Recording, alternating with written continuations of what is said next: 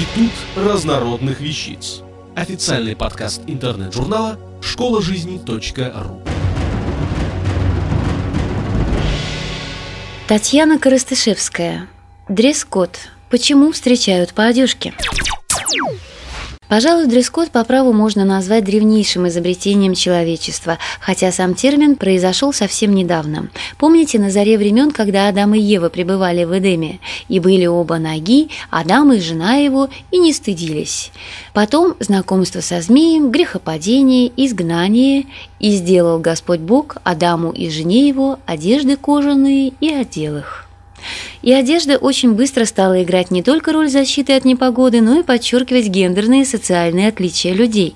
Мужчины преследуют мамонта и размахивают оружием. Их одеяния короткие и просторные в плечах. Женщины ожидают своих благоверных у костра более длинный подол. А у кого самый большой и яркий головной убор в племени? Ну, конечно, у вождя. Мы не будем сейчас углубляться в историю костюма, хотя тема интересна и многогранна. Просмотрев несколько десятков работ художников и скульпторов разных эпох, мы можем сделать однозначный вывод. Женщины одеваются в одном стиле, мужчины в другом.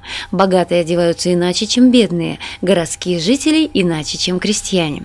Смотрите, как интересно получается. Одежда выступала неким социальным маркером, предлагая готовые модели поведения. Мы и сейчас считываем эти знаки практически не не задумываясь, пропускаем вперед женщин, первые здороваемся с начальством, уступаем место в транспорте старикам и беременным.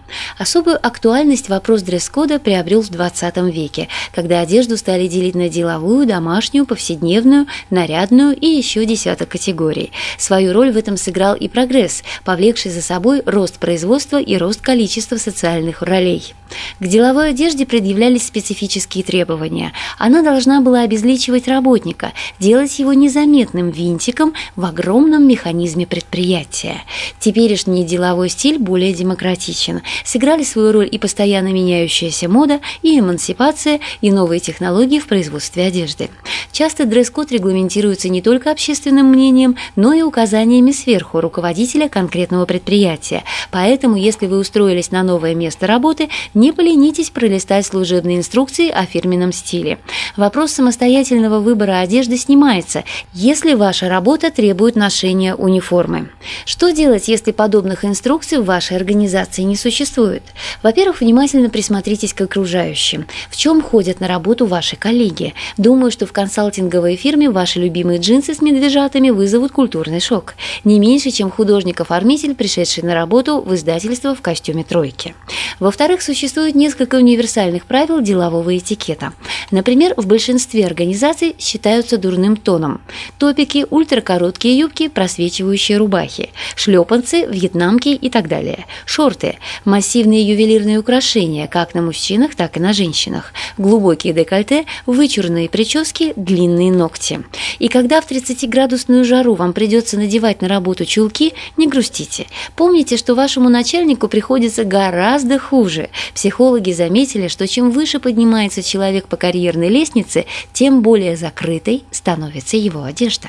Желаю вам удачи в изучении дресс-кода. И не забывайте, что встречают, конечно, по одежке, а провожают по уму. Автор статьи «Дресс-код. Почему встречают по одежке» Татьяна Коростышевская. Текст читала Илона Тунка-Грошева. Институт разнородных вещиц. Официальный подкаст интернет-журнала «Школа жизни.ру». Слушайте и читайте нас на дабл ю дабл ю дабл ю точка школа жизни точка ру.